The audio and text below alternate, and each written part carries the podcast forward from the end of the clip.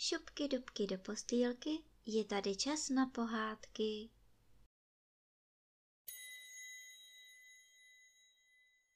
Dnes vám budu vyprávět pohádku, jak pampeliška kvete.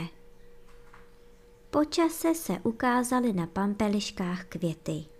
Každý seděl nad kořínkem jako žlutý mazaneček. Za několik dní zvedla jej do výše dutá lodyha. Když jí baruška přetrhla, příštila z rány mléčná šťáva. Baruška měla z lodyhy řetězy a náušnice, vítek brkačky. Když ponejprv zahrál králíkům, byla z toho muzika taková, že malý plosáček udeřil zadníma nohama na poplach a honem se schoval do budky.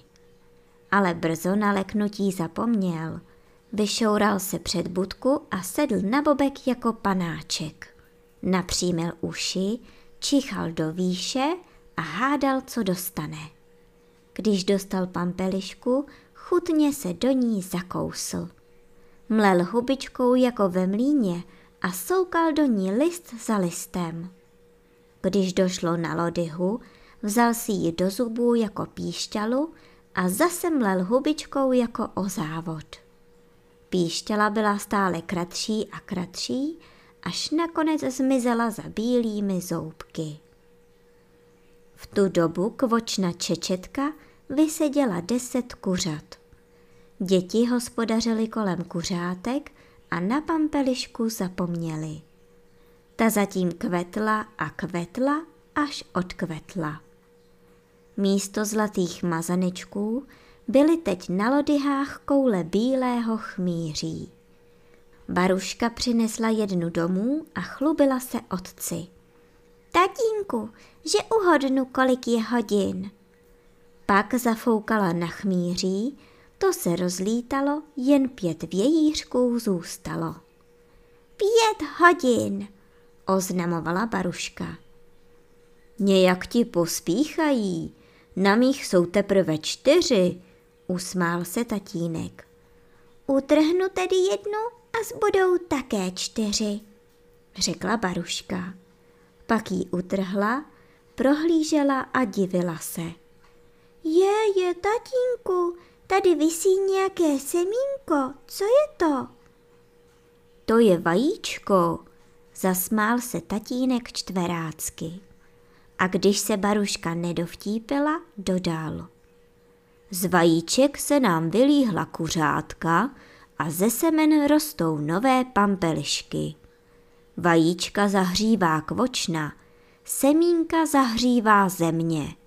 Které semínko nepřijde do země, to nemůže růst. U pampelišky nemohou semena padat přímo do země. Spadne-li některé z lodyhy přímo dolů, spadne mezi listy jako do kornoutu, ale do země se nedostane.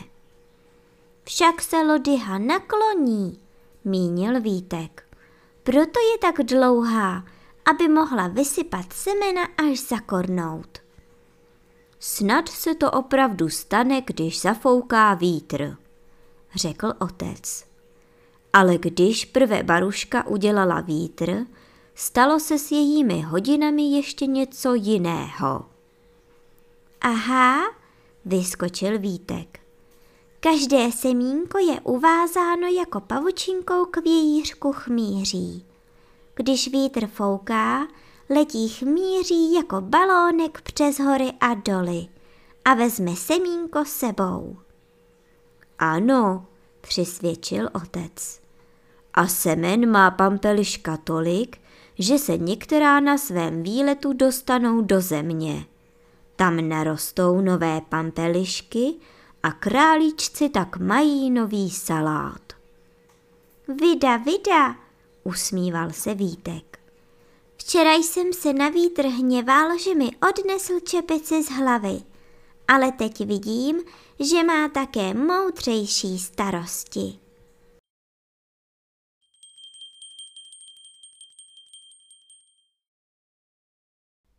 A teď už zavřete očička a krásně se vyspinkejte.